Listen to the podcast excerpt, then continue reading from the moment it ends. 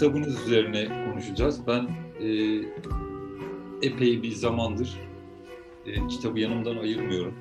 Altını çize çize dönüp dönüp okuduğum bir kitap insanı anlamak. E, sizin 20'den fazla kitabınız var.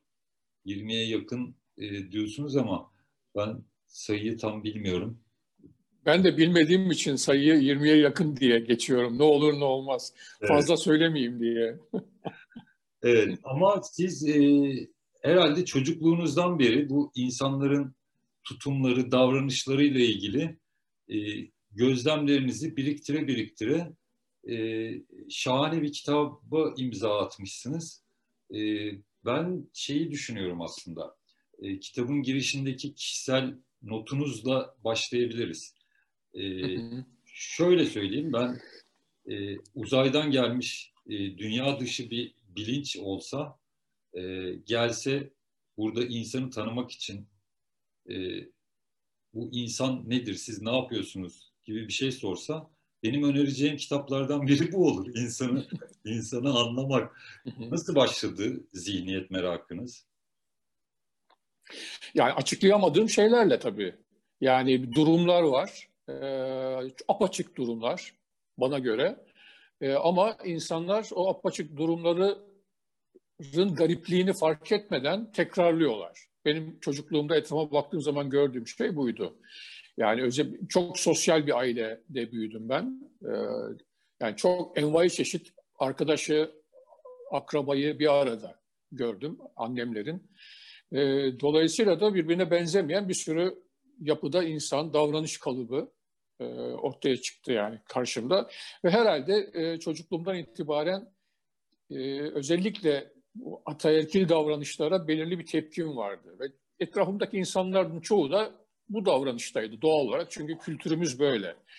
O yüzden de beni sinirlendiren çok fazla insan oldu. Hani çocukluğumda e, işte annemin babamın arkadaşları e, ve sinirlendikçe de ve onlar bu benim sinirlendiğim davranışlarını değiştirmedikçe de e, bir tür hırslanmaya başladım muhtemelen. Hani niye böyle oluyor yani bu, bu nasıl oluyor da bu kadar hani e, kabaca söylersek aptalca davranışları insanlar tekrarlıyorlar. E, göz göre göre yapıyorlar ve o aptallığın dışına çıkamıyorlar. E, tabii o zaman ben bunu aptallık olarak değerlendiriyordum doğal olarak. Ama şu anda baktığım zaman e, belirli bir zihniyet modülü içinden çalışıyor insanların e, bu tür kararlarının, bu tür davranışlar, her türlü davranışlarının ortaya çıkması e, ve de o zihniyet kalıpları, e, modülleri kolay kolay değişmiyor. E, ve işin hani bana en ilginç gelen kısmı, e, o zaman da birazcık hissetmiştim ama çok sonra anladım ki bu zihniyet kalıplarımız zaten bizim kendi yaptıklarımızı bize normal olarak gösteriyor.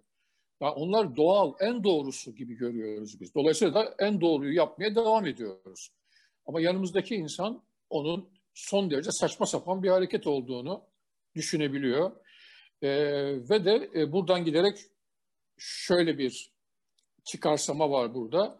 Biz başkalarını etkilediğimizi sandığımız şeyler yaparken aslında onlar çok başka türlü etkileniyorlar.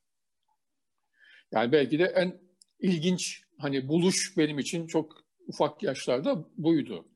Yani aslında demek ki kendimizi aldatıyoruz. Yani herkes kendisini aldatıyor ve kendisini aldatmaktan çok memnun. Yani zihnimizde kendimizi aldatmaya yönelik ve dolayısıyla da e, rahat etmeye, huzur içinde olmaya, e, hayatımızı idame ettirmeye yönelik bir dürtü var ya da bir sistem var. Yani ilk e, el yordamıyla hani böyle keşfettiğim diyeyim kendimce e, olay buydu. Aslında keşfettiğiniz şey tam olarak uzun uzun kitapta da bol bol adı geçen homostazis dediğimiz şey. Gibi. Hı hı. Yani homostazis, e, e, homostazis şey diye çeviriyorlar hocam. Dengeleşim diye çeviriyorlar. Katılır mısınız o çeviriye? Yani ben bu Türkçe çevirilerinin e, çok uzun zamana muhtaç olduğunu düşünüyorum. Yani yerleşik hale gelmeleri için. Yani hiç kimse şöyle diyelim dengeleşim der dediğimizde kimse homostasis diye cevap vermeyecektir buna. Evet. Yani dengeleşim deyince e, futbol takımlarının berabere kalmasını daha kolay hatırlarız muhtemelen. Homostasis'e göre yani. Denge orada var yani. Evet. Çünkü homostasiste bir, bir, bir denge yok. Aslında var olan durumu olabildiğince uzun süre ve aynı şekilde devam ettirme arzusu var. Hı hı. Ve bize iyi gelen de bu. Aslında değişmekten hoşlanmıyoruz. Yani değişmek mecburen yaptığımız bir şey. Ee, çok uzun yıllar e, bir sürü teori, ideoloji falan değişmenin esas olduğunu bize empoze etti. Ee, ama ve görünüşte de öyle gözüküyor çünkü hakikaten her şey değişiyor. Ama canlı alemine, organizmalara girdiğimiz zaman, onlara baktığımız zaman gördüğümüz şey bu değişimlerin mecburen olduğu, aslında her organizmanın değişmemek için büyük bir gayret sarf etmekte olduğu. O yüzden de eğer kültürümüz müsaitse hiç değişmeden aynı zihniyet, kültür ve ilişkiler ağı içinde e, hayatımızı idame ettirebiliyoruz. E, o yüzden de yani işte e, beni sinirlendiren insanlar beni sinirlendirmeye devam ettiler çok uzun yıllar boyunca ve hiç değişmediler aslına bakılırsa. Evet, değişime karşı direnmeye devam ediyorlar. Yani e, homostaziden sonra bu adaptasyon yeteneğimiz üzerinde de çok duruyorsunuz kitapta. Sık sık kitabın başından sonuna kadar adaptasyon yeteneğinin altını da çiziyorsunuz. Ee, çok enteresan geliyor diğer canlılarla karşılaştırıldığımızda. E, tabii biz hep içeriden bakıyoruz. Bunun da altını çiziyorsunuz kitaptan. Aslında içeriden bakışın çok da sağlıklı olamayacağı. Onun için ben bu uzaylı metaforunu yapıyorum. Yani e, kitabın bir cool, serin bir şekilde bir uzaylı gibi baktığını, aslında dünya dışı e, bir bilinç gibi baktığını hissettim. Yani e, sanki biz bir laboratuvardayız. Siz de bütün bilim insanlarının o bütün klinik çalışmalarını okumuşsunuz, değerlendirmişsiniz. Siz de dünya dışı bir varlık gibi laboratuvardaki insan üzerine bakıyorsunuz. Bu bakış gerçekten zor. Dışarıya çıkarak bakmak. Çünkü içeriden bakış mümkün değil değil mi? Yani e, Harari de hep şeyi söyler. Yani e, antropologların, ar, arkeologların işleri kolaydır. Giderler, sahada çalışırlar. İşte neyin üzerine çalışacakları belli. İşte tarihten e, belgeler ararlar ya da nesneler ararlar. Antropologlar girerler, e, sosyologlar sahada insanlar üzerine, toplumlar üzerine konuşabilirler de mesele zihin olunca, zihniyet olunca e, saha nerede? Saha kendimiziz zaten. Değil mi? Yani bu çok zor bir şey. E şöyle ama tabii hem kendimiziz hem de kendimizin içinde olduğu daha geniş bir şey. Çünkü e, bu zihniyet dediğimiz şey ilişkilerin içinde ortaya çıkıyor. Yani çok gene biraz geçmişten başlayarak gelelim. Ee, bu avcı toplayıcı dönem e, insanlık eğer 6 milyon kabaca yılsa yani bunun 5 milyondan fazlası e, muhtemelen 6 milyona yakını çünkü sadece belki son bir birkaç yüz bin senesini dışarıda bırakabiliriz. Tamamen bu avcı toplayıcı döne şeyde geçti, modalitede geçti. Ve de kritik olan şey e, av, bu avcı toplayıcı insanların ormanda değil, ovalarda, e, yaylalarda, yani düzlüklerde yaşamaları. Yani çünkü şöyle bir farklılık getiriyor. Eğer ormandaysanız e, ağaçlara tırmanıyorsunuz. Ağaçlardaki meyveleri yiyorsunuz. Bir tehlike görürseniz tekrar ağaca kaçıp kendinizi saklama şansınız var. E, dolayısıyla çok daha kolay hayatı sürdürmek. Ama eğer ovadaysanız bir kere hayatınızı idame ettirmek hem avlanmak hem de avlanmamak başka canlılara zor ve yan yana durmayı gerektiriyor. Yani sosyal ilişkilere mahkum olduğunuz bir dünya. Şimdi böyle olunca ilk defa insan ilişki kurmak zorunda kalıyor. İşbirliği yapmak zorunda kalıyor. Çünkü herhangi bir güçlü hayvana karşı tek başınıza mücadele edemiyorsunuz. Beşiniz, onunuz bir araya gelerek ancak bir şey yapabilirsiniz. Ve de koordinasyon sağlamak zorunda kalıyor. Yani sen onu yaparken ben bunu yapacağım diye anlaşmak zorundalar. İşte. Aynı anda aynı şeyi yapmak yapmanın ötesinde bir şey bu. Şimdi bütün bunlar ötekini anlamayı gerektiriyor. Ötekinin kafasından ne geçiyor?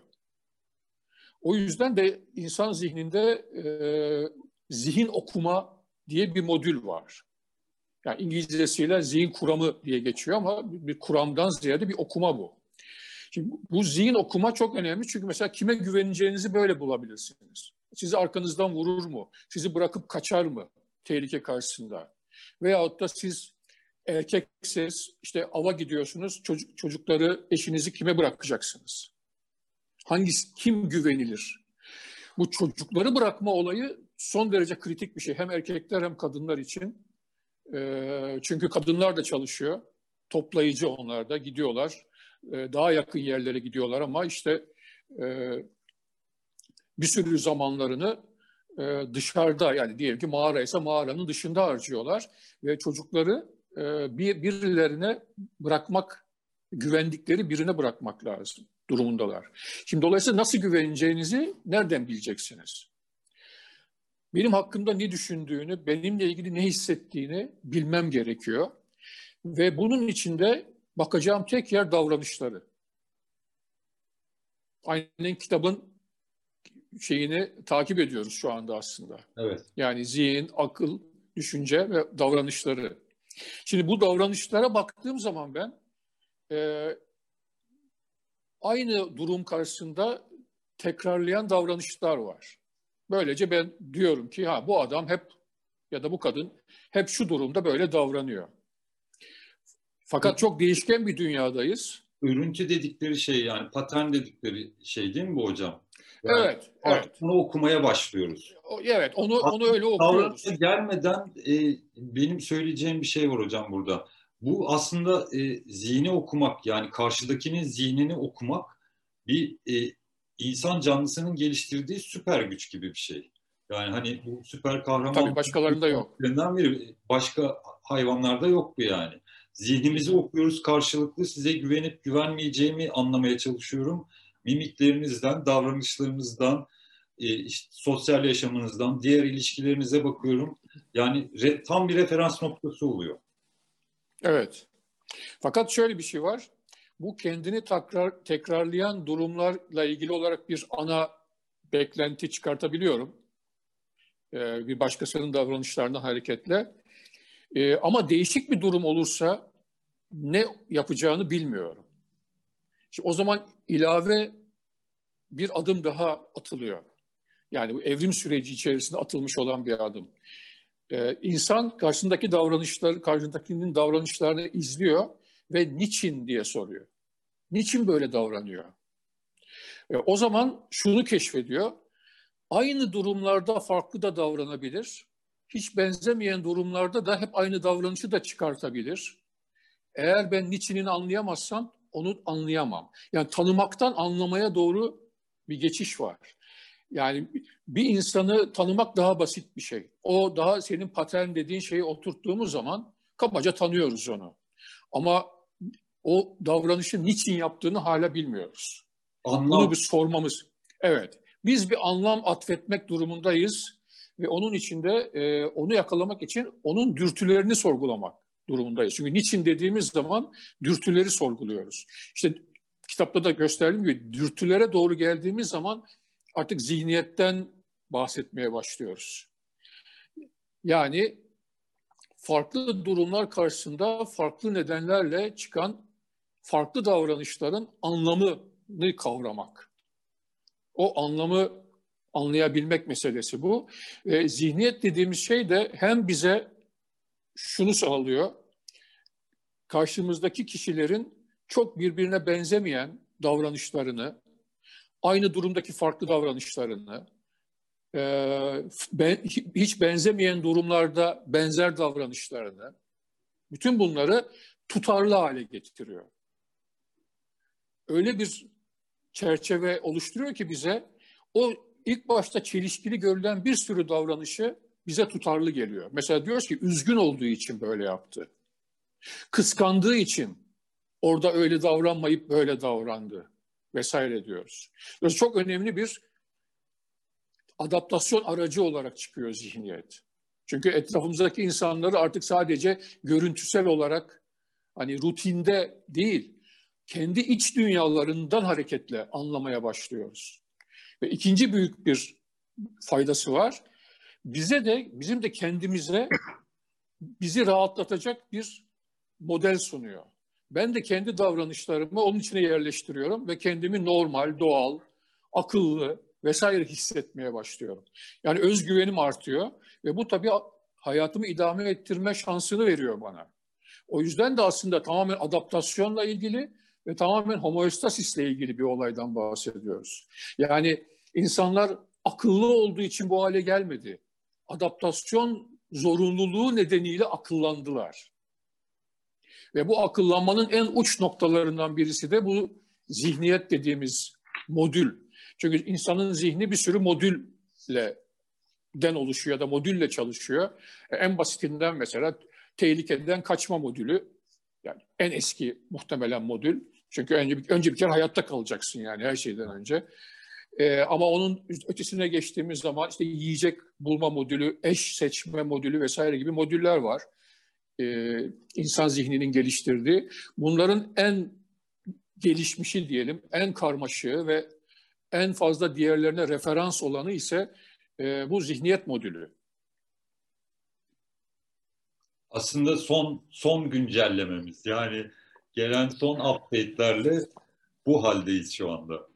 Yani, ya, yani büyük, büyük evet yani bir büyük fotoğrafa oturtmaya çalışıyoruz olayı. Evet. Çünkü herhangi bir şey anladığım zaman bir çerçevesi var diyelim bunun. Peki bu buna niçin diye sorduğumda daha geniş çerçeveye gitmek zorundayım. Böyle böyle böyle böyle gittiğim zaman en tepeye bir anlamda bir üst düzey e, referans ihtiyacı içindeyim. Yani insan olarak baktığım zaman özellikle diğer insanlara ve de kültürlere baktığım zaman. İşte antropoloji olayında da mesela bu olay e, çok kritik ve hatta e, 1930'ların falan antropolojisinin çok büyük buluşları vardı.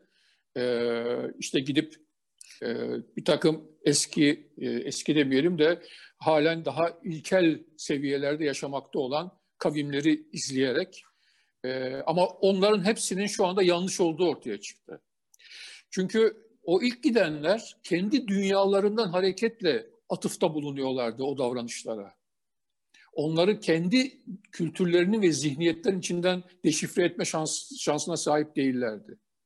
Yani o gelişmemişti daha yani o literatür diyelim. Ee, ama şimdi öyle değil. Biz şimdi kendi kendi bakışımızı bir kenara bırakarak baktığımız dünyanın kendi iç dinamiğine ve onu oradan çıkan kültüre, zihniyete nüfuz etmeye çalışıyoruz.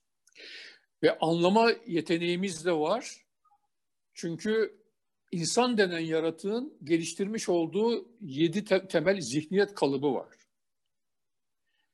Ve bugün bizde nasıl o yedi zihniyet kalıbı varsa bundan 3 milyon sene önce de aynı yedi zihniyet kalıbı vardı.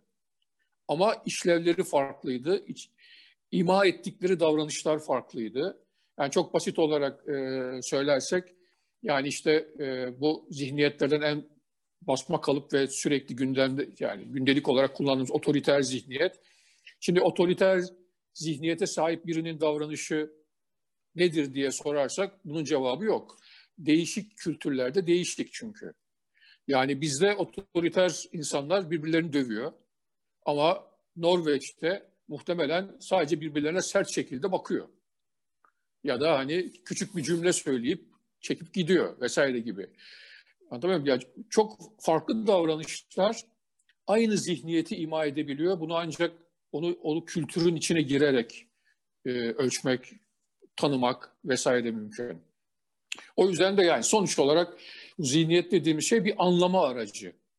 Evet. Hem evrim süreci içerisinde gelişmiş, birbirimizi anlamaya hizmet etmiş.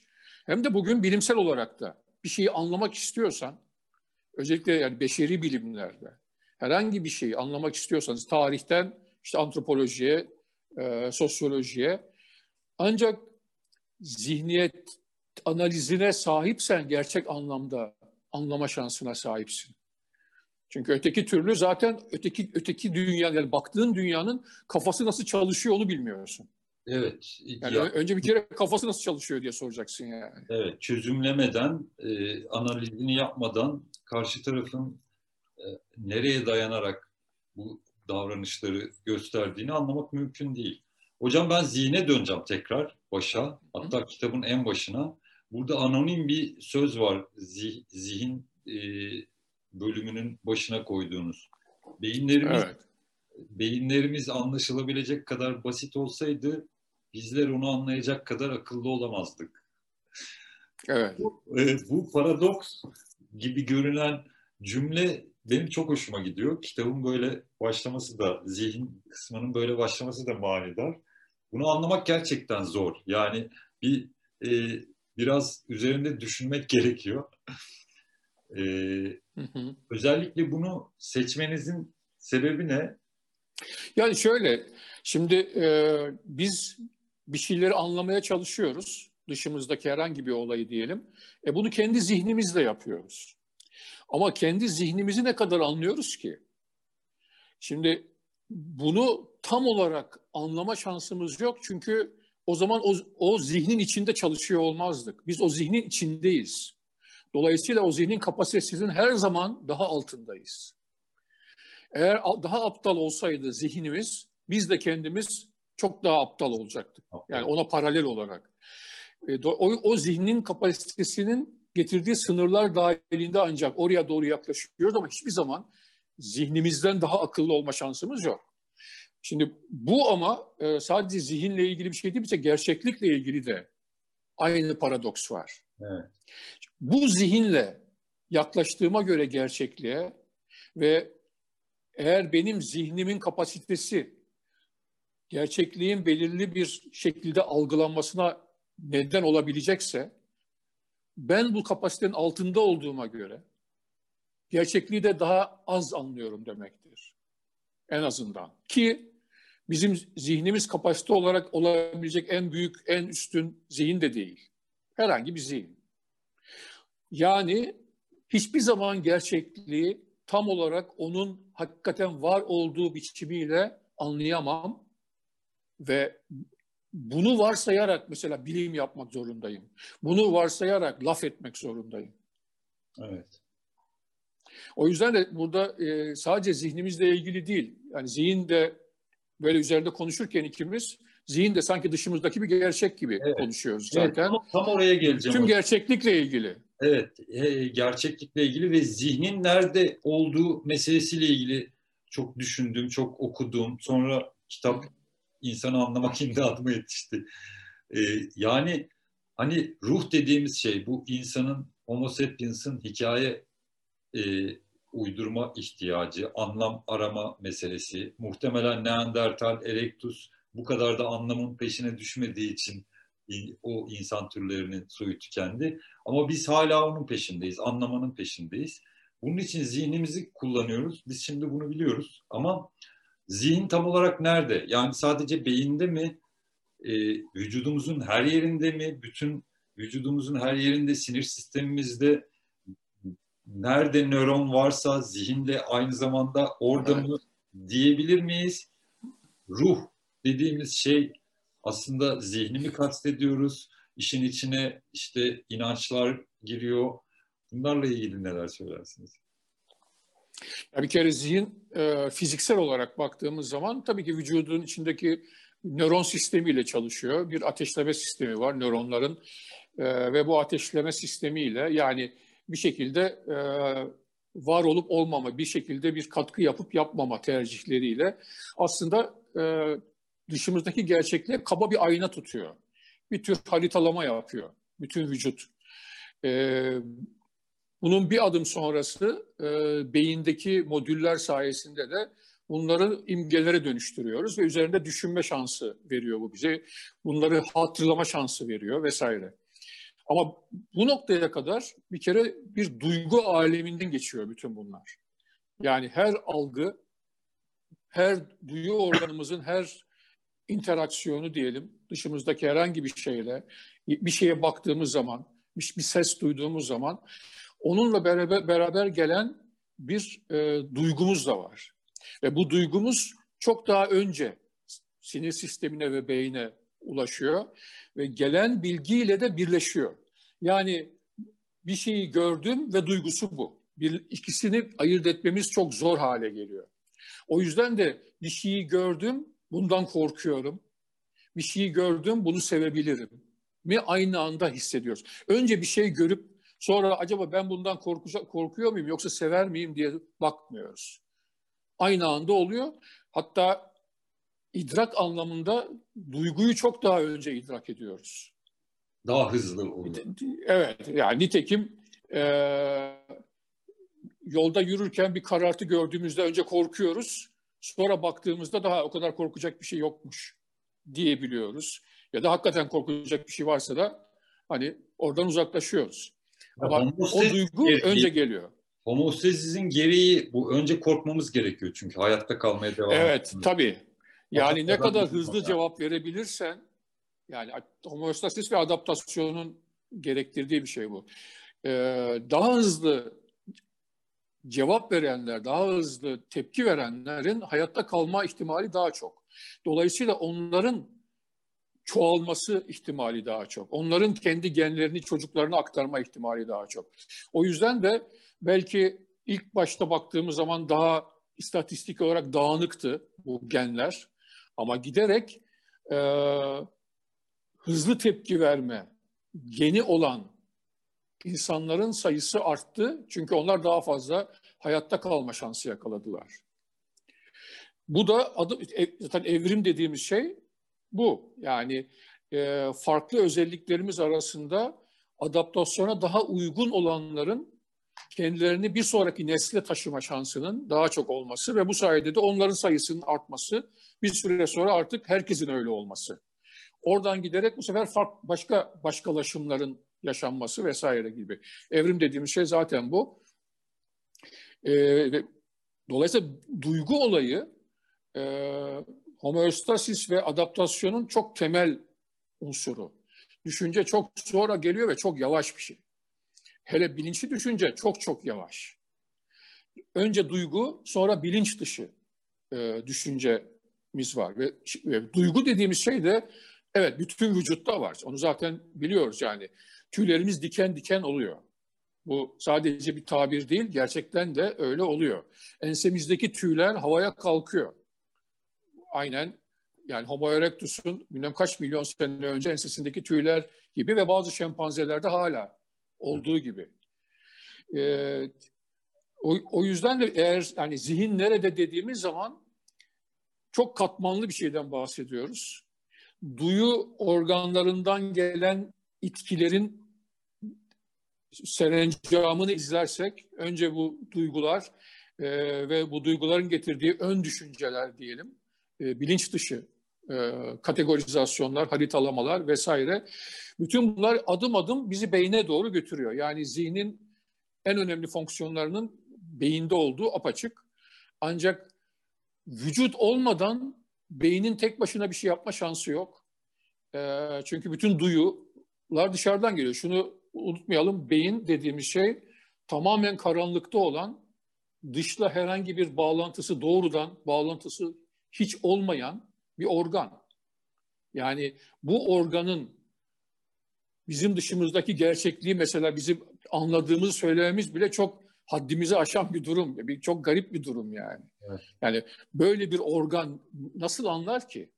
Evet. Ancak çarpıtarak anlar. Ancak hissederek. Ancak kendi üzerindeki etkisiyle anlayabilir. Ve bu kendi üzerindeki etkisini de ancak kendi manipülasyonlarıyla anlamlı bir şekilde dönüştürebilir. İşte zihin bunu yapıyor ve bu anlamlı şekilde dönüştürmenin de en önemli aracı hikaye üretmek. Yani çünkü bir sürü olay var dışında bu olayları etkilendiği kadarıyla kavruyor, yan yana getiriyor ama buna bir anlam vermezse rahat edemeyecek. Çünkü bir sonraki kendi davranışını üretemeyecek. O yüzden buna bir anlam vermeye çalışıyor. Bunu da e, nedensellik üreterek yapıyor, bir hikaye üreterek yapıyor. nedensellik, e, yani neden-sonuç ilişkisi üretmek tamamen insan zihninin e, kap, bir kapasitesi. Yani şeyde doğada böyle bir özellik var mı yok mu çok tartışılır. E, belki de doğada her şey çok daha stokastik gidiyor, çok daha istatistiki gidiyor. E, bizim nedensellik diye gördüğümüz şeyler tamamen tesadüfi olaylar. Belki tesadüfi olayların yığılması bir yere sadece. Yani çoklaşmasından ibaret belki. Ama biz herhangi bir şeyi neden sonuç ilişkisine oturtmadan anlayamıyoruz ve bu anlamlandırmayı da esas olarak bilinç dışı yapıyoruz. Bu da çok ironik bir şey. Bir parantez açalım. Biz kendimize baktığımız zaman bugünün insanları olarak neden sonuç ilişkisi kurduğumuzda kendimizi daha akıllı olarak görüyoruz. Halbuki neden sonuç ilişkisi tamamen bilinç dışının bir marifeti. Bilinç dışı çok hızlı bir şekilde neden sonuç ilişkisi kuruyor ve bizi rahatlatıyor. Bizim önümüze getiriyor ve biz de onu meşrulaştıran bir hikaye üretiyoruz. Bunu bunun evet, bunun böyle olduğunu bilip üzerinde çok odaklanıp sorgularsak belki biraz orasından burasından zorlayabiliriz ama genel olarak tüm davranışlarımıza baktığımız zaman belki yüzde 99'u aslında bilinç dışımızın bize önerdiği seçeneklerin sanki bilinçli yapıyormuş gibi tekrarlanması. E, bu tabii insan zihninin bilinçten bağımsız olarak ne kadar akıllı olduğunu gösteriyor. Ve bu da adaptasyonun ürettiği bir şey. E, o zaman e, yani bu ruh vesaireye de gelirsek senin sorundaki bütün onlar bu anlatı bölümünün parçaları. Yani bizim anlatı ihtiyacımız, bir anlatıya devşirme ihtiyacımız, açıklayamadığımız bir sürü olayla da ilgili hikayeler üretmemize neden oluyor. Ve bu hikayeleri olabildiğince neden sonuç ilişkisine bağlıyoruz. Ve insan olduğumuz için, karşı doğduğumuzdan itibaren de insanlara muhatap olduğumuz için de iradeye bağlıyoruz. Yani ben istediğim için oldu. Evet, özgür iradenle yaptım. Allah istediği için oldu diyoruz. Bir iradeye bağlıyoruz. İradeye bağlamadığımız şey de bize rahatsızlık veriyor. Çünkü o zaman kendimizi boşlukta hissetme durumumuz var. O yüzden de bu hikayeler de yani dolayısıyla mesela din vesaire gibi kurumlar da homoestasisin parçası. Evet. Yani daha iyi adapte olmamızı sağlayan bir takım unsurlar. Evrim süreci içerisinde ürettiğimiz ve kendimizi ve çevremizi ve on, bizim çevreyle olan ilişkimizi daha anlaşılır, anlamlı kıldığımız unsurlar. E, ve tabii e, şöyle bir ilave avantajları var bizim hiçbir zaman bilemeyeceğimiz gerçekliklere de cevap veriyor. Mesela ölümden sonra hayat var mı? Evet, büyük bunu, sorulara bunu, da cevap veriyor aynı Evet, zamanda. bunu bunu bilmemiz mümkün değil. Kimse yani biliyorum diyen insan zaten saçmalıyor yani. Kimse bilemez. Ama inanabilirsiniz. Evet. İnanmak için bir hikayeye ihtiyaç var. Ve bütün büyük hikayeler ta yani insanlığın ürettiği bütün hikayeler, ideolojiler, dinler, büyük anlatılar gerçekte bizim kendi küçük hayatımızı daha anlamlı ve sürdürülebilir kılmaya hizmet eden şeyler. Ne kadar hangisi doğru hangisi yanlış bilemiyoruz. Mesela bugün dinlere bakalım. Envai çeşit din var. Evet. Hepsi başka başka yani birbirinden farklı. Yani her biri tek doğru benim diyor. E, belli ki böyle bir şey olması mümkün değil. Evet. Yani 100 tane din varsa 99'u en azından yanlış. Evet. Ama hepsi ben doğruyum diyor. Ve bu çok insani bir şey ama. Evet. Çünkü her kültür kendi anlatısının doğru olduğuna inanarak kendi hayatını idame ettiriyor. Ama aynı Dolayısıyla çok önemli bir işlev var, işlevleri var. Hepsinin doğru olması da mümkün değil aynı anda. E değil. Ama Hepsinde de tekrarlanan ve insanlığa ait olan da bir şeyler var. Yani bu nedir? Mesela yalan söylememek. Evet. Şimdi yalan söylememek için dine ihtiyaç yok. Çünkü zaten evrim süreci içerisinde bu birlikte yaşama olayı başladıktan sonra her zaman yalan söyleyenler oldu. Şunu unutmayalım, doğa sürekli yalan söylüyor. Balıklar kendisini gizliyor, kendisini başka bir şey olarak sunuyor. Kuşlar öyle, bitkiler öyle. Yani herkes doğada birbirine yalan söyleyerek e, geçimini sağlıyor diyelim. Evet. Ama insan ilişkileri içine baktığımız zaman e, bu avcı toplayıcı dönemde yalanın yakalanması durumunda cezası çok yüksek çünkü dışlanma durumunuz var ve dışlandığınız zaman ölürsünüz. Çünkü ancak beraberseniz hayatta kalma şansınız var. O yüzden de yalanın kötülüğü insanın zihninde birkaç milyon seneden beri yerleşik durumda. Dinler olsa da olmasa da. Evet. Bu, buna aynı şekilde çocuklara diyelim ki şefkat göstermek veya işte yardımlaşmak vesaire gibi böyle bir sürü şey sayılabilir. Öldürmemek gibi. Bütün bunlar birlikte yaşamın işbirliğinin oluşmasıyla beraber üretilmiş olan değerleri, o avcı toplayıcı komünal hayatın. Ee, dinler aslında bunları tekrarlıyor. Ve aslında bunları tekrarlamak da bir marifet değil. O tarafını söyleyelim. Yani çünkü bu zaten insanlığın birikimi yani. Ve insanlığın seçerek hani hangi değerlere sahip olalım diye yaptığı birikim değil. Adım adım öğrenerek doğa karşısında mecburen ürettiği değerler bunlar. Evet. Mesela kendini bilme meselesi işte kadim bir öğretidir. Hani bütün dinlerde de yer alan bir şey bu. Kendini bil. Kitapta da var. Kitabın sonlarında özellikle kendini bilme meselesiyle ilgili söylediğiniz şeyler var sizin. Şimdi e, bunu dinin içine e, koyarsanız işte kendini bilen Rabbini bilir diyor mesela. İslam tasavvufunda böyle bir şey var. Ama bu e, Yahudilikte de var, Hristiyanlıkta da var, e, Yunan felsefesinde de var kendini bilme. Tabii. Çünkü kendinizi bildikten sonra ne yapacağınızla ilgili. Ha şöyle bir şey. devam çok çok çok önemli bir e, tavsiye bu. Çünkü sen kendini bilirsen doğru mesaj verirsin. Doğru mesaj verirsen etrafındaki insanlar sana daha doğru davranırlar. Senin lehine davranırlar. Ve senin onların içinde hayatta kalma, iyi bir eş bulma, çocuk yapma, gıdaya ulaşma şansın artar.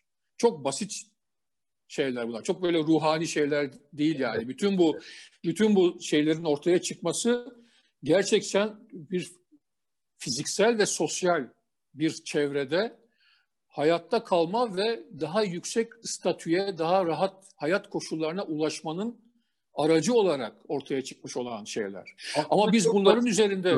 Söylediği çok basit yani. Kendini bil ki adapte ol, uyumlan, yaşamaya devam et. Bu kadar basit aslında. Evet. Ya evet. Ee, yani o e, bir eğer sosyal norm koyacaksa bir e, avcı toplayıcı e, kavim, kabile çocuklarına ne öğretirdi diye soralım. Onlardan birisi bu olurdu. Kendini o zamanki tabii terimlerle bu kadar böyle felsefi gelmeyecekti kulağına, kulağa. Başka şekilde söylenecekti. Ama mesela şöyle diyeceklerdi. Ne istiyorsan açık söyle. Kimi seviyor, kimi de, neden rahatsız olduysan söyle vesaire gibi. Yani o kendini bildiğinin başkaları tarafından bilinmesiydi esas önemli olan. Ama sonradan biz bunu e, kendi zihnimizde e, rafine ettik ve kendimiz için kendini bilmenin de önemli bir avantaj olduğunu keşfettik. Nasıl? Çünkü bu da bizi ruhen, tırnak içinde ruhen rahatlatıyor. Yani bizim manevi varlığımızı diyelim, kendimize atfettiğimiz manevi varlığımızı bir biçimde değerli hale getiriyor. Ben kendini bilen bir insanım dediğimde ben kendimden daha memnun oluyorum. Ve bu memnuniyet bana yansıyor. Mesela diyelim ki böyle memnun olduğum günler eşime daha iyi davranıyor. Diyelim ki. Yani reel, reel bir katkısı var. Ben kendimden daha memnun olduğum günlerde eğer kötülük yapıyor olsaydım bu gen, buna sebebiyet veren gen herhalde yaşamıyor olacaktı şu anda. Hayattan silinmiş olacaktı. Ama bu gen bize bu duyguyu veren gen kaldı ve kalıcı oldu ve güçlendi. Çünkü sosyal olarak işe yarıyor. Evet. Şimdi siz demin e, e, inancı anlatırken e, irade, o büyük iradeden bahsederken benim aklım özgür iradeye gitti. Onu araya sokuşturmak istediğim için özgür irademi diye atladım. Sözünüzü keser gibi oldum. E, özgür irademiz olduğunu düşünüyoruz ya. Ben karar verdim, ben yaptım, ben ettim. Halbuki bilincin e, dışındaki yani bilinç dışımızdaki o büyük karar verici mekanizma aslında bizi yönlendiren şey. Onun nasıl oluştuğu da işte bu zihniyetle toplumun içinde bizim adaptasyon yeteneğimizle kendimizi getirdiğimiz noktada bir bilinç dışımız var.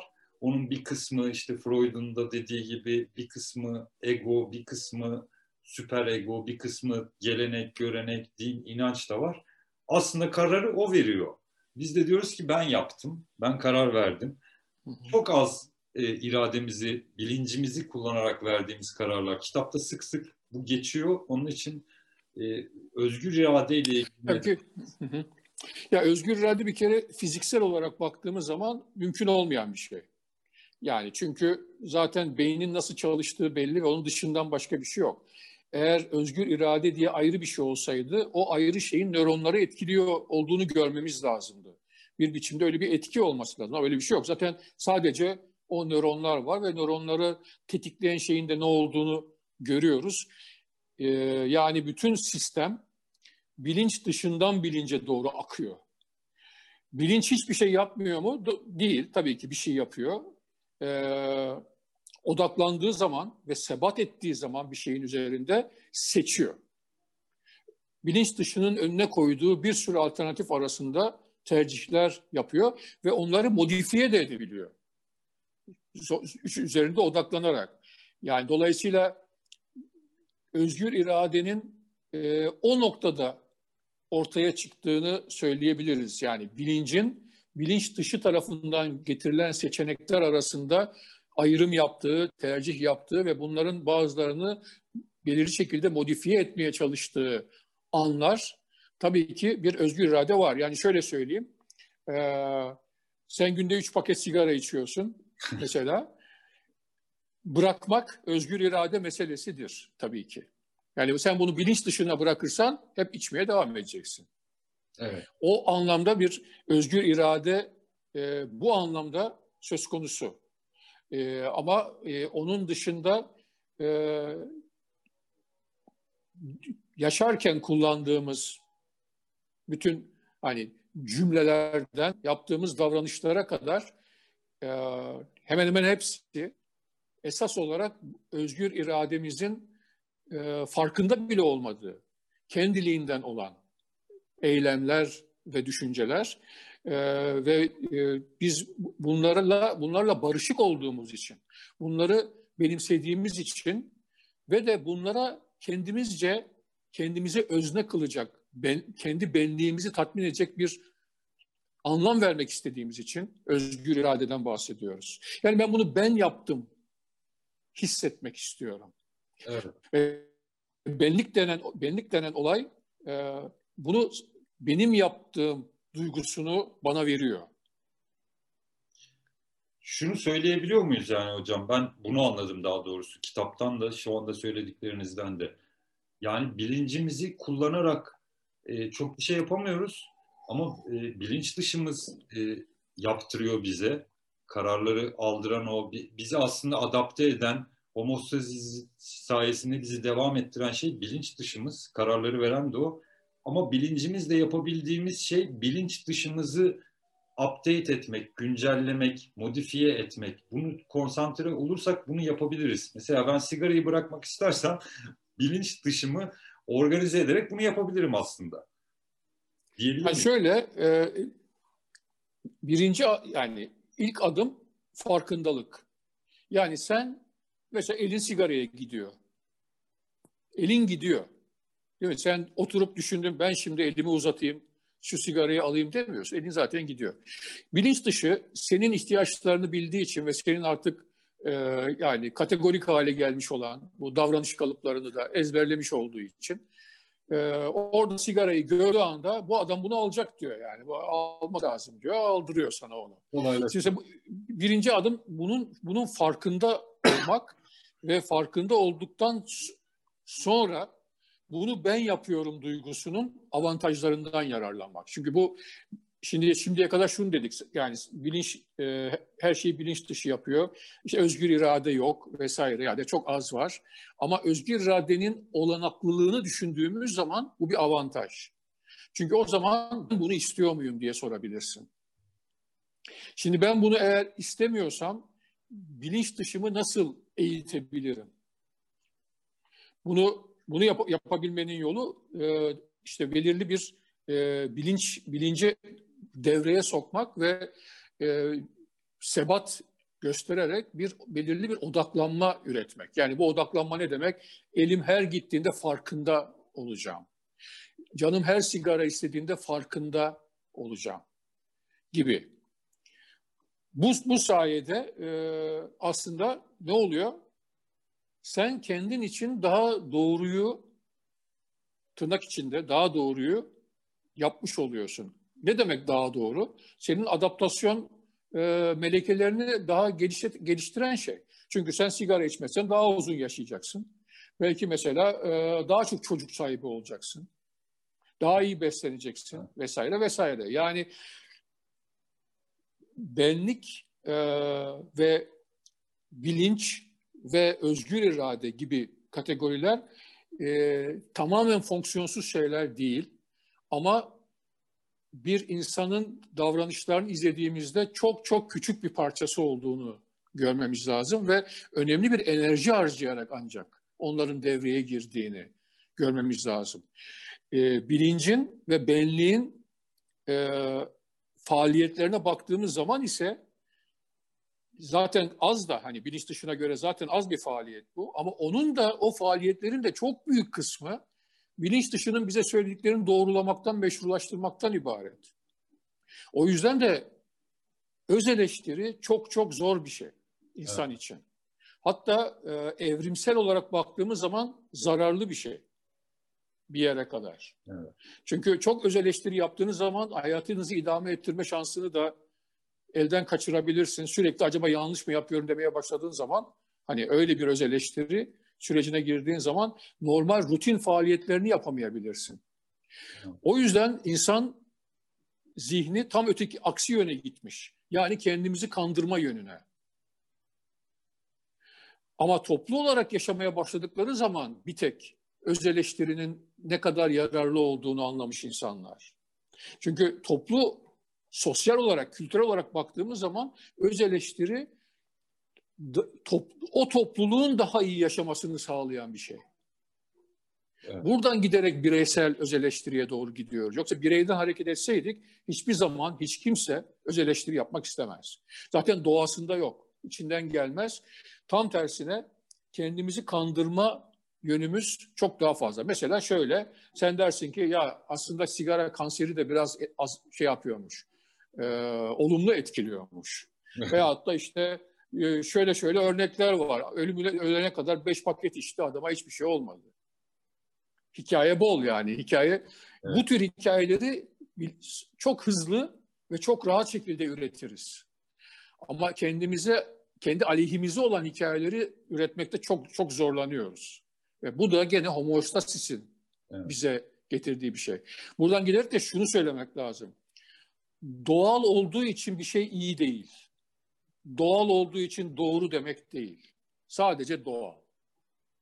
Yani o doğallık evrim süreci içerisinde geliştirmiş olduğumuz özellikler bizi hem şefkatli yaptı hem şiddete meyilli yaptı.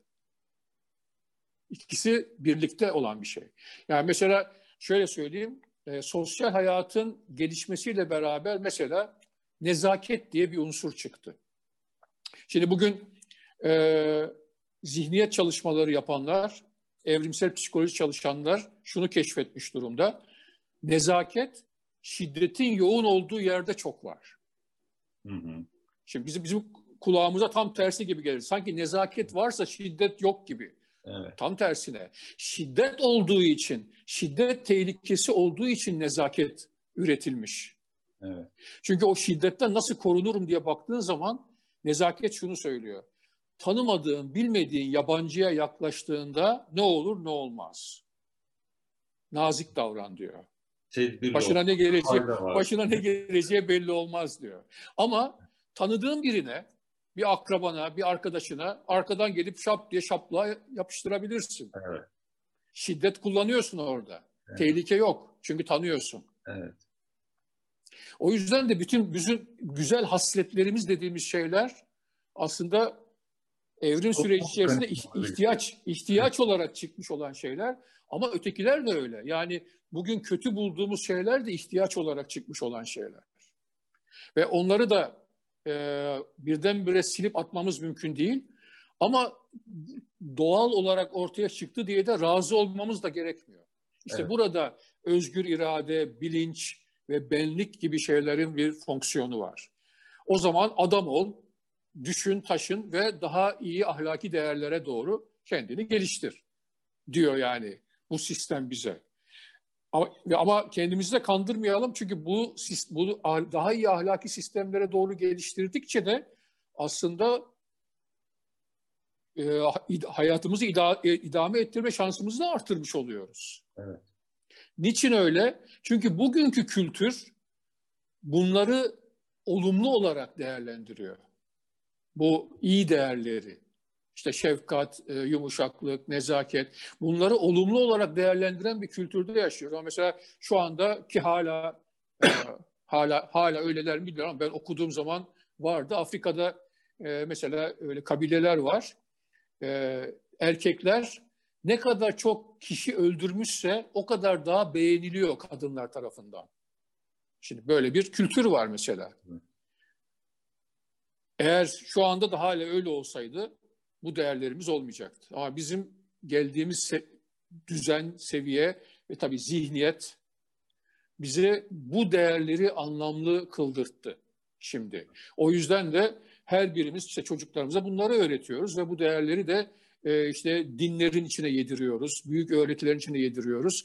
E, sanki büyük hikmetler sunuyormuş gibi davranıyoruz. Ama aslında bunlar kendi küçük aldatmalarımızın çok büyütülmüş büyük hikayeleri. Yani insanlığın bir bütün olarak hayatını idame ettirmesi için işe yarayan büyük hikayeler bunlar aslında. Evet. Ee, o bakımdan da adaptasyonun çok temel bir parçası yani. Evet, İdeolojiler. Şimdi son olarak zihniyete geçmeden önce ben kitabın e, sonundaki referanslara bir uğramak istiyorum hocam. Damasio var, Kahneman var, e, Blake ve Newton var, e, Nassim Talep var. Bunlarla ilgili bence söylemek istediğiniz bir şeyler olabilir. Çünkü çok değerli bir e, külliyatın üzerine yazılmış bir kitap bu. Siz onları okumuşsunuz, değerlendirmişsiniz. Tabii burada en son referanslar da sizin kendi makaleleriniz. O, o da güzel. 96'dan beri yazdığınız bazı makaleler var. Hep zihin ve zihniyet üzerine düşündüğünüz için. Hı hı. Bu referanslarla ilgili, Damasio ile Kahneman'la ilgili ne söyleyebilirsiniz? Ya bir kere orada söylediğim bir şey var. O, onunla başlayayım. Yani e, bu bir bilimsel kitap değil. Bir dipnot sistemi yok. E, o yüzden de e, vazgeçilmesi zor olan veyahut da doğrudan kullandığım, apaçık şekilde kullandığım insanları referans vermek istedim. Yani kitap okumuş okuduğum halde kitapta kullanmadığım e, bir, bir sürü eser oldu. E, ama onlar önemli değil. Okuyucu için eğer okuyucu buradan bir yere gitmek istiyorsa e, bu özellikle Damasio, Kahneman gibi insanların çizdiği çizgiden gitmeleri gerektiğini düşünüyorum. Birbirinden farklı alanlarda çalışan ama aynı paradigma içinde çalışan e, insanlar bunlar ve çok temel e, bir özellikleri var. Gerçeklik karşısında bilmediklerinin farkında olarak işe başlıyorlar. Benim için en temel özellik belki de buydu. Yani bütün bu insanları seçerken e, ya böyle olmayan insan yazarları ben beğenmiyorum sonuçta zaten. Hani kendi, kendiliğinden beğenmiyor hale, hale geliyorum.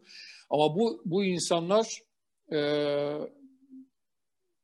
her ikisi de e, adım adım e, kendimizi keşfetme yönünde büyük çaba çıkarmış olan ve sanki hani bir e, karanlık odada ellerinde çok küçük bir projektörle farklı alanlara ışık sunan, e, tutan insanlar. Ya yani benim yaptığım kitap ta 1940'lardan beri işte Michot vesaireyle de başlıyor bu nedensellikle ilgili çalışan insan. Bütün bu insanların bu değişik yerlere tuttukları ışıkların aslında zihniyet bağlamında bakıldığında aynı odayı aydınlatmakta olduklarını söylemekten ibaret. E, o yüzden de e, çok büyük bir saygım var. Yani bu bu insanlara, oradaki yani özellikle bu saydığın iki insana. E, diğerleri e, mesela Talep falan daha günümüzün insanı, daha oynak bir zeka, e, demokrat zihniyetin içinden o adını koysa da koymasa da bugünün dünyaya bakışı vesaire. E, Blake e, davranış üzerinde çok önemli çalışmalar yapmış olan insanlar vesaire. Yani onlar da tabii ki çok çok kıymetli şeyler. Ama bundan ötesine gideceğim ve açık uçlu soruların peşindeyim diyen bir okuyucu için bence Damasio ve Kahneman şu anda e, takip edilecek olan kişiler yani. Evet hocam. O zaman son olarak zihniyete gelebiliriz. Ben aslında kitapla ilgili e, çok da e, konuşturmak istemiyorum sizi. E, biz bu 400 sayfalık kitabı okuduk şimdi. Okuyucu tarafından bakıyorum. Siz yazar olarak konuşacaksınızdır tabii. Çok konuşursunuz biliyorum. Deniz, derya gibi. Ama alsınlar okusunlar insanlar. O kadar da kolay vermek istemiyorum açıkçası çok kitaptan bahsederek. Biraz emek istiyor çünkü. Gerçekten yoruyor da insanı okurken. Yani ben beynimin ısındığını hissettiğim bölümler oldu. dönüp dönüp anlayamadığım, tekrar tekrar okuduğum şeyler oldu. Şimdi zihniyetleri e, yediye ayırıyoruz. Yedi tane zihniyet var. Bunların dördü dönüştürücü zihniyet. E, geri kalan üç tanesi değil. E, bu, bu kategorilere ayrılmış olan zihniyetler içinde şu anda e, dünyada e, hiçbir yerde göremediğimiz e, demokrat zihniyet var. Eninde sonunda ulaşmak istediğimiz yer orası. İnsanlarda görüyoruz. Yani İnsanlarda öyle bir evet. insanların yüzde bilmem ne kadarı değişik kültürlerde, değişik oranlarda e, ama onlar da demokrat zihniyete sahip veya şunu da söyleyeyim, bu yedi tane zihniyetten bir bileşim, bir kombinasyon yapıyor herkes. Her çocuk büyürken öğreniyor. Hangi durumda ne yaparsam daha iyi netice veriyor diye ve çevresindeki değişkenliğe göre de farklı zihniyetlerden bir kendine paket yapıyor diyelim. E, o paketin içinde demokratlık da birçok insanda bugün mevcut. Ha, evet. Ama ege, egemen zihniyet olma ihtimali daha az şu anda. Çünkü modern dünyada e, bugünün hani doğu kültürleri de e, demokratlıktan uzak uzaklar. E, Batı ama dediğim gibi de aslında da, evet Batı kült Batı kültürü de uzak ama bireylere geldiğimiz zaman e, bu, bu bu zihniyetlerin hepsi kadim bakışlar. Evet. Onun için hani 3 milyon sene önce de vardı her biri. Bugün de her biri var. Hangisi egemen olacak, hangisi damgasını vuracak o, o apayrı bir mesele. Ve orada bir kural yok. Birbirinden üstün değiller. Tamamen hayatın bizi sürüklediği yere göre adaptasyon mekanizması nasıl işliyorsa, e, hangisini daha anlamlı kılıyorsa ona doğru bir kayma yaşanıyor. Sözünü kesmiş oldum. Estağfurullah. Hocam e, şeyi söyleyecektim işte yani insanlar bu zihniyetleri taşıyorlar. Zaten hepsini taşıyorlar. E, bilinç dışı ya da bilinçli bir şekilde seçiyorlar. E, ama ülke yönetimleri açısından e, örnek verebileceğimiz işte demokrat zihniyetin egemen olduğu bir ülke diyebileceğimiz bir ülke yok. Batı'da da yok, Doğu'da evet. da yok. Güney'de de yok, hı hı. Kuzey'de de yok. E, sizce olma ihtimali var mı? Yani e, böyle bir öngörünüzü merak ediyorum ben aslında. Yani biraz geleceğe bakarsak 50 sene, 100 sene sonra, 200 sene sonra neler olabilir? Bu demokrat zihniyet, hakim zihniyet olur mu? Yoksa daha çok otoriter ve ataerkil zihniyetin ağırlıklı olduğu bir yere doğru mu gidecek dünya? Bu Covid-19 e, geçen seneden itibaren aslında demokrat zihniyete doğru evrimleşeceğini mi e, işaret ediyor ima? Evet, bu bu bu, bu şey doğru şey bir gözlem, doğru bir gözlem bu. Şu en azından şu açıdan birçok insana bunu düşündürttü. E, çünkü şöyle, hiçbir zihniyet durup dururken değişmez. İşe yaramadığı zaman mecburen değişim başlar. Bugünkü dünyayı veri aldığımız zaman, bugünkü dünyanın sorunlarını veri aldığımız zaman ve bugünkü dünyadaki zihniyetleri, zihniyet paketlerini baktığımız zaman memnun muyuz? Çözüyor mu bu mesele? İnsanlığın meselesini çözüyor mu? Ya da tek tek insan gruplarının meselesini çözüyor mu? Ya da tek tek kişilerin meselelerini çözüyor mu diye baktığımız zaman e, giderek çözmüyor duygusuna sahibiz biz şu anda. Ve bunun bir realite karşılığı da var. Yani ne, ne nasıl bir şey? Mesela dünyada gelir dağılımı. Yani şimdi apaçık bir durum bu. Yani bunun devam ettirilme şansı yok. Yani ya en alttakileri öldürmen lazım nüfusu azaltman lazım ya da onlara kaynak aktarman lazım. Şimdi bu kaynak aktarmayı isteyerek yapman lazım. Bunun sistemini kurman lazım. Şimdi bunun bunu isteyerek yapabilmek zaten demokrat zihniyette geçersen ancak mümkün olabilir. Çünkü e, demokrat zihniyet ötekilerle beraber hayatı anlamlandıran bir bakış sırf kendinden hareketle değil, ilişkinin içinden anlamlandıran bir bakış. Şimdi evet Covid gibi unsurlar, e, buna benzer e, büyük tehlikeler bir anlamda e, bizi oraya doğru itiyor. Ama e, bunun bir garantisi yok. Yani e, oraya gidene kadar direnecektir bir de insanlık değişmemek tabii, direnecektir. E, çünkü çünkü eski zihniyetlerden e, ötürü statü kazanmış olanlar o, o zihniyetlerin değişmemesi için uğraşırlar. Çok doğal olarak. Evet. O yüzden de e, bu zihniyetlerin öyle birdenbire e, bir kere aniden değişmesi zaten söz konusu değil. Adım adım şu olacaktır. Bu paket dedik ya bir, bir zihniyetler paketi içinden bakıyoruz. Biz şu anda öyle bir paket var bizde. Yani değişik zihniyetlerden her birinden şu kadar yüzde diyelim şu durumda şu şöyle davranıyorum, bu durumda böyle davranıyorum gibi bir e, yelpaze. Bunun içinde demokrat yaklaşımın oranının giderek artmaya başladığına tanık olabiliriz. Bazı kurumsal yapılarda bunun egemenliğinin ortaya çıkmasını na şahit olunabilir ve böylece adım adım adım adım ancak belirli bir zaman sonra yüzyıllar içinde öyle 20-30 yılda falan değil yani yüzyıllar içinde ancak bir başka zihniyetin e, egemenliğine doğru kayma ihtimali var. E, ama ama bu ille demokrat zihniyet olur mu onu da söylememiz mümkün değil.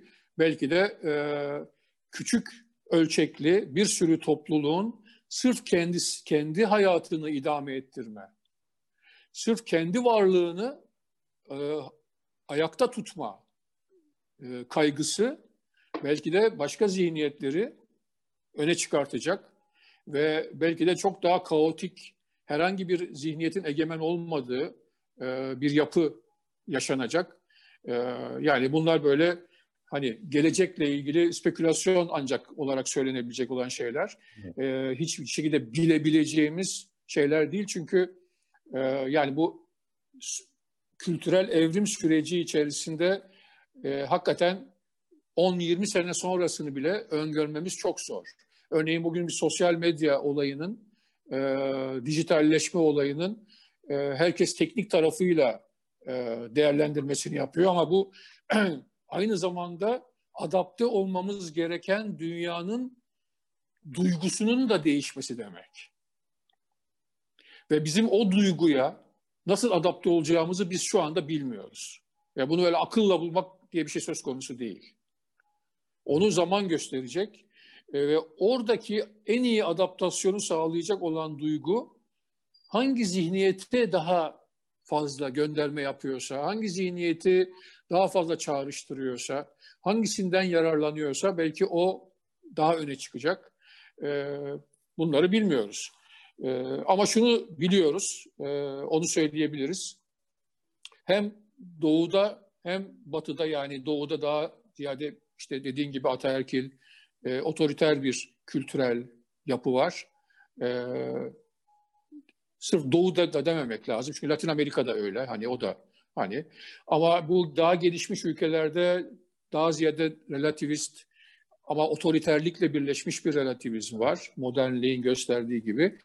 Şimdi bunların her ikisi de bugünün meselelerine hem büyük demografik hareketlere, göç olayına evet. hem de Covid gibi büyük pandemi olayına yani her türlü küresel duruma zor adapte oluyorlar. Ve bu durum ister istemez bir zihniyet değişikliğini davet ediyor. Ama bunun zamanlaması, hızı, yönü hiçbir şekilde e, bilinebilir değil. Bir şey vardı hocam, Washington Üniversitesi'nde geçen sene yapılmış bir araştırma vardı, projeksiyon daha doğrusu. 2100'de dünyanın durumu ne olur?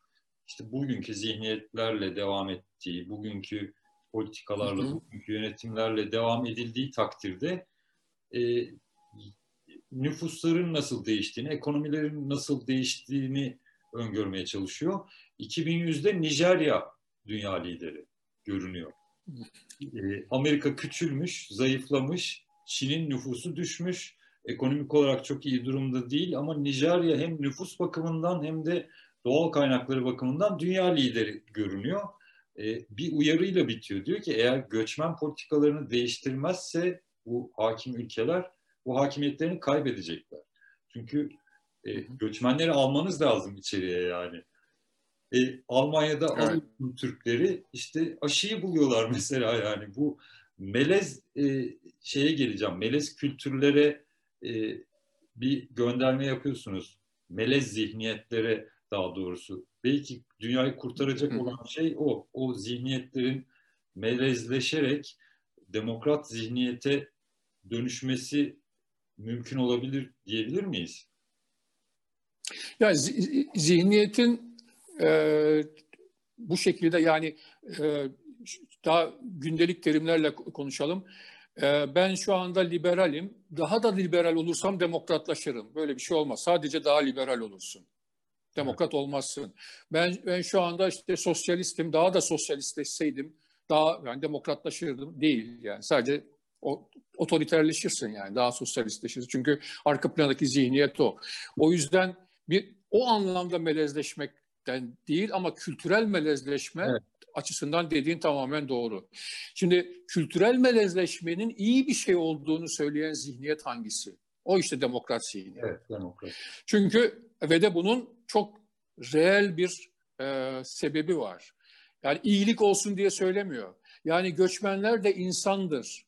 Onları onlara kucak açalım. Bu demokratlık değil. Evet. Demokratlık şöyle bir şey. Ben hiçbir zaman gerçekliği bilemiyorum. Dolayısıyla ne kadar çeşitlilik üretirsem gerçekliğe o kadar daha çok ulaşabilirim. O yüzden kendi ihtiyacım için, bana iyi geldiği için, ben yararlanacağım için göçmenleri almam lazım. Evet. Yani bencilce evet. bir anlamda. Evet, ya bunu kavradığı zaman insan gereği, homostazis gereği yani e, sadece evet. kendisi için değil aslında göçmen için de tamam bu iyilik uhrevi meseleyi e, çıkartmamız gerekiyor oradan. Yani demokrat olmak için iyiliğe inanmak, güzelliğe inanmak gerekmiyor ama hayatta kalmak için başka çare yok zaten aslında. Şöyle, evet yani şöyle yani demokrat zihniyet bir güven mekanizması demek. Evet. Ee, güven mekanizması oluşturmanın birincil olduğu diyelim e, bir bakış. Evet. Ve bunu mesela e, sinemada, e, aslında sinemayla bitirebiliriz. Senin konularla bitirelim evet. bence bu, bu sohbeti. Olur. Sinema e, çok kullanılıyor bu şeyler, e, bu zihniyetler ve davranış kalıpları. Ve orada e, şöyle sahneler görürüz. Mesela bir banka soygunu görüyoruz. E, kamera gösteriyor. Birisi saatine bakıyor. ikiye iki var. Ötekisini görüyoruz. ikiye iki, o da ikiye iki var. Birisi bir bombanın başında onu patlatacak. Başka birisi ilk kazmayı vuracak. Başka birisi telleri kesecek. Hepsi bekliyor. Ve hepsi tam ikide o işi yapıyor. Diğerine güvendiği için. Evet. Birisi bırakıp kaçsa yakalanacaklar. Evet. Ama birbirlerine güvenleri var. Şimdi bu bir demokrat çete. Evet. Suç çetesi ama demokrat bir suç çetesi. Evet. O yüzden de demokratlık dediğimiz zaman ahlaktan falan söz etmiyoruz. Evet. Bir ilişki sistematiğinden söz ediyoruz. Birlikte davranışı anlamlı bulan, birlikte davranıştan sinerji üretilmesin, üretildiğinin farkında olan ve bundan herkesin yararlanacağından da emin olan. Dolayısıyla bir güven sistemi üzerine oturan bir yaklaşımdan söz ediyoruz. Bu mesela firmalarda da çok net olarak var. Yani ya da mesela e, bazı diyelim ki okul sistemlerinde hoca soruları soruyor, çekip gidiyor. Evet. Şimdi orada eğer kimse kopya çekmiyorsa şuna güveniyor. Evet ben kopya çekmeyeceğim. Belki de kötü bir kağıt vereceğim ama bu hoca sonuçta beni bırakmayacak ya da benim geçmem için bana bir şans daha verecek. Çünkü bu güvenine ben ona sahip çıkıyorum. Onun güvenini ben de aynen cevap vermiş oluyorum.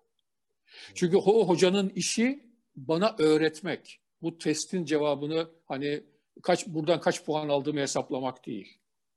Eğer hoca bir sınıfa kendi görevinin bu olduğunu iyi anlatabilmişse ve buna uygun davranışlar sergilemişse o sınıfta kopya çekilmez. Ve kopya çeken insan dışlanır büyük bir ihtimalle. Ve hatta kopya çeken insan akıllı değil, aptal olarak değerlendirilir muhtemelen. O çünkü olayı anlamamıştır yani. Evet. İşin ruhunu anlamamış yani. Kavrayamamıştır mesela. Evet. Ve de bütün bunlar ahlakla ilgili şeyler değil. Bütün evet. bunlar o kültürün kendisini idame ettirme ve yükseltme, diğer kültürlere göre daha üst statüye çıkma arayışının araçları.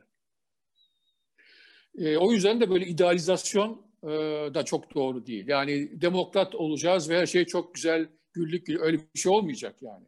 Evet. Sadece demokrat olduğun zaman belki bazı sorun, bugünün bazı sorunlarına daha iyi çözümler getireceksin. Ee, nitekim avcı toplayıcı, evet şimdi avcı toplayıcı dönemde bakıyoruz, demokratlığın çok daha fazla olduğunu görüyoruz. Antropolojik çalışmalardan. Evet. Çünkü mesela mal biriktirmenin anlamı yok. Dolayısıyla mal paylaşımı daha normal. Evet. Yani adam elinde iki, iki tane alet varsa iki, balt, iki baltayla gidip avlanamaz. Bir tanesini alıp gidiyor. Başka bir de gelip öbür baltayı alıyor. Evet. O günlü birlik avlanıyorlar ve günü birlik yiyorlar. E sen şimdi yiyemeyeceğin kadar bir yiyecek yakalamışsan e onu saklayacak yerin yok. Paylaşıyorsun. Ama tarımsal üretime geçtiğin andan itibaren e, özel mülkiyet başlıyor. Bana ait olması başlıyor ve yavaş yavaş o sistemde demokrat zihniyet daha kötü netice veriyor o kişi için. Evet. Çünkü ben demokrat davrandığım zaman suistimal ediliyorum diyor adam. Bu hiçbir işe yaramayan bir adam var yanımızda komşu. Gelip benim şey buğdayımı yiyor falan. Yan gelip yatıyor. Değil mi? Tamamen bu çevremizdeki duruma adaptasyon sonucunda biz bu zihniyetlerden diğerine doğru gidiyoruz. Eğer kendimiz için avantaj varsa bir zihniyet deyip bitiyor ve başka birisi başlıyor. Ee, burada da bugün eğer hani genelde arayışlarla demokrat zihniyet tartışılmaya başlandıysa mesela Taleb'in e, adını koymadan e, yazdığı bir sürü şeyde gördüğümüz gibi e, çünkü şu andaki var olan zihniyet yapısının artık bu işleri çözememesi nedeniyledir. Eğer çözüyor olsaydı yani modernlik şu anda bu Türk dünyanın insanlığın problemlerine çok yet, yeterli bir cevap üretebiliyor olsaydı zaten bu tartışma muhtemelen olmayacaktı. Tamamen bilimsel, teorik bir tartışma olarak kalacaktı. Ama bugün e, çok daha pratikte de e, biz bunu tartışıyoruz şu anda. Evet. Mesela oradan giderek Covid Covid olayında e, mesela yani Covid'in e, ya da Covid benzeri herhangi bir e, virüsün çıkabileceği e, 7-8 sene öncesinden belli. Bir sürü yanılmıyorsam kitapta yazmışlar ya 2000'e yakın makale var. Evet. Bu konuda. Yani yeni bir virüsün çıkabileceğine ilişkin ve de e, çok böyle nokta atış bir sürü şey yakalamışlar ya, ipucu yakalamış yani Ve bilim insanları. gelmiş artık olması gerekiyor. Yani ya. evet. Dolayısıyla baktığın zaman şunu görüyorsun. Tek tek çok akıllı olup toplu halde çok aptal olan bir evet. mahlukatız yani. Evet. E şimdi bu, bu toplu halde çok aptalsak bu toplu haldeki zihniyetimizin ne olduğunu sorgulanması lazım. Evet. Ve şu anda da olan o.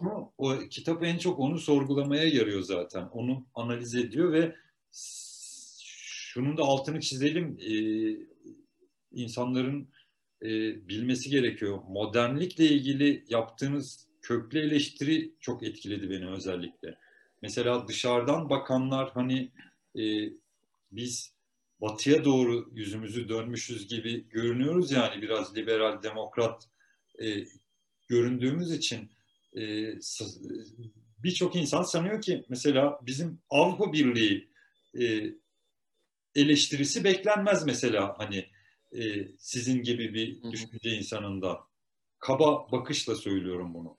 Yani ama öyle köklü bir modernlik eleştirisi var ki orada olmayan o demokrat zihniyetin, o yönetimlerde olmayan demokrat zihniyetin e, nasıl olması gerektiğiyle ilgili kitap çok güzel aydınlatıyor insanı. Bunu da altına. Evet, sadece yönetimler de değil, insanların kendisi. Evet. Yani şu anda e, mesela e, bir, bir ırkçı tepki varsa, hani bir İslamofobik tepkiden bahsediyorsak, e, bunu aslında hükümetler istemiyor. Tam tersine. Yani batılı hükümetler hiç böyle bir şey olsun istemiyor. Ama evet. toplumda var. Evet. Çünkü toplum kendi sorunlarını var olan zihinsel yapı içinde çözemiyor. Ve o zaman da kendisinin bunu değiştirecek gücü olmadığı için bir suçlu arıyor. Yani bir nedensellik arıyor. Yani bir hikaye üretiyor. Evet. Ve dolayısıyla işte mesela bizim Suriyelilerle ilgili ürettiğimiz hikayelere bak yani. Yüzde doksanı yalan. Ama biz onları üretiyoruz yani. Onların mesela işte e, suça meyilli olduklarını söylüyoruz. Tembel olduklarını söylüyoruz. İşte yani koktuklarını da söylüyoruzdur falan yani. Yani bizi bizim dezavantajlarımızın bir sorumlusunu bulmak istiyoruz ve bunu en kolay şekilde yapıyor. Mesela şöyle bizim dezavantajların sorumlusu açıkça devletin kendisidir diyemiyoruz. Çünkü o zaman ne yapacağımızı bilemeyeceğiz. Öyle bir suçlu buluyoruz ki bize hiç dokunmuyor. Bizim evet. uzağımızda kalıyor. Ve o suçludan giderek de hayatımızın için kötüleştiğini bir hikayeye çeviriyoruz. Ve tatmin oluyoruz böylece. Ama aslında kendimizi kandırıyoruz. Yani kitap e, insanı anlamak ama e, insan kendini anlarken yaptığı en önemli şey kendini kandırmaktan ibaret. O yüzden yani kitabı biraz öyle de okumak lazım. Yani bütün bunları okurken kendimizi kandırıyor olmayalım diye de bakmak lazım. Evet şey var hocam benim altını çizdiğim yerlerden biri mesela yanılmazlık yanılsaması diye bir tabir var. Ee, onun altını çizdim. Ee, o aslında söylerken de çok güzel anlatıyor kendini. Yanılmazlık yanılsaması. Bir, evet. Bir de şey... Ya o e, tabii o, o da bir ihtiyaç. Yani e, e, çünkü e, bunu şeyde görürüz. Değil mi? Çok en tipiktir. Mesela e, anneler arasındaki konuşmalarda işte her biri çocuğunu e, ilkokulda e, yerleştirmişlerdir. Şöyle konuşmalara şahit oluruz. Bizimkinin hocası çok çok iyi. Bir tane en iyisi o.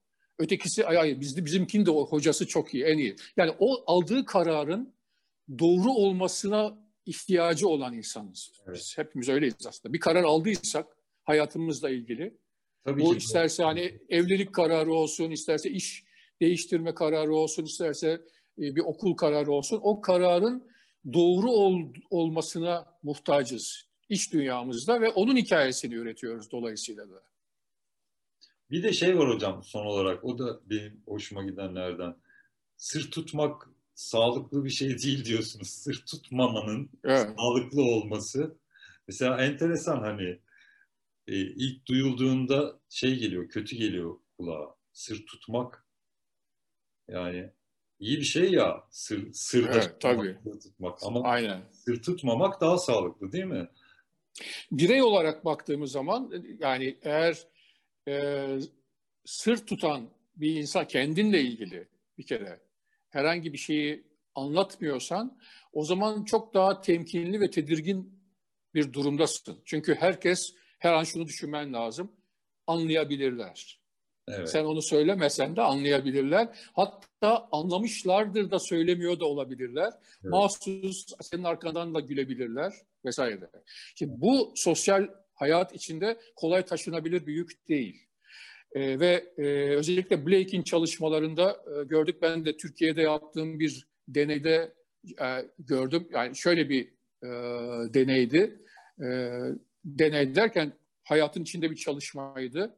Evet. E, bir firma bir firmanın e, satıcılarıyla bayilerini bir araya getirdik. Satıcıları bu teoriyi, zihniyet olayını, davranış kalıplarını vesaire biliyorlar.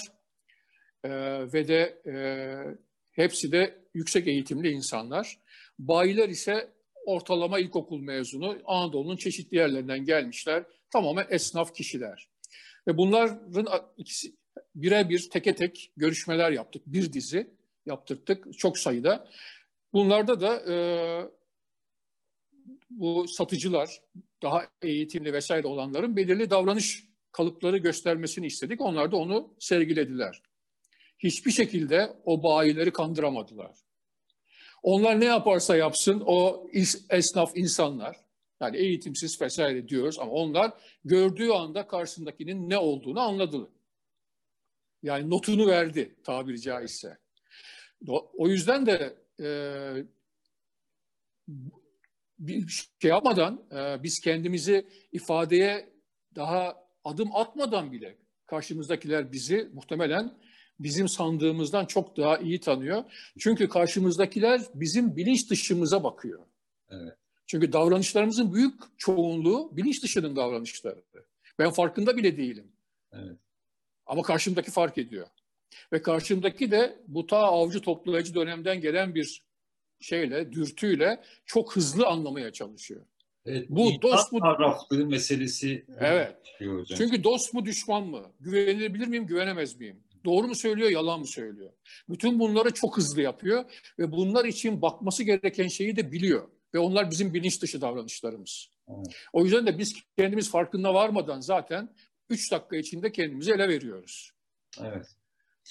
Ya o, biz o yüzden e, anladığımız gibi o da bizi anlıyor. Yani biz nasıl aynen. seni anladım, seni tanıdım diyorsak o da o da bizi tanıyor, anlıyor. O zaman o zaman eğer bu doğruysa, bunu kavramışsak sır verdiğin zaman yani kendini anlattığın zaman daha makbul bir insansın. Evet. Çünkü aferin diyor adam sana. Evet. Yani hakikaten açıkça söyledi. Hani Öte yandan başkasının sırrını saklama meselesine geldiğim zaman sosyal hayatın idamesi açısından kritik bir şey bu. Şimdi eğer ikimizin arasında bir sır varsa ve söylemiyorsak ama 10 kişilik bir grupsak bir süre sonra onlar ikimizin arasında bir sır olduğunu anladıklarından biz artık iki kişilik bir grubuz. Evet. Ve onlar 8 kişilik bir grup. Ama bu 10 kişinin toplu halde bir sır saklaması ve ötekilerden saklaması diye bir şey olabilir ve bu hani adaptasyon açısından işe yarayabilir. Ne var ki e, bu herkesin birbirini tanıdığı küçük topluluklar için geçerli. O yüzden de çok çok önemli bir kırılma şehir denen olayın ortaya çıkması.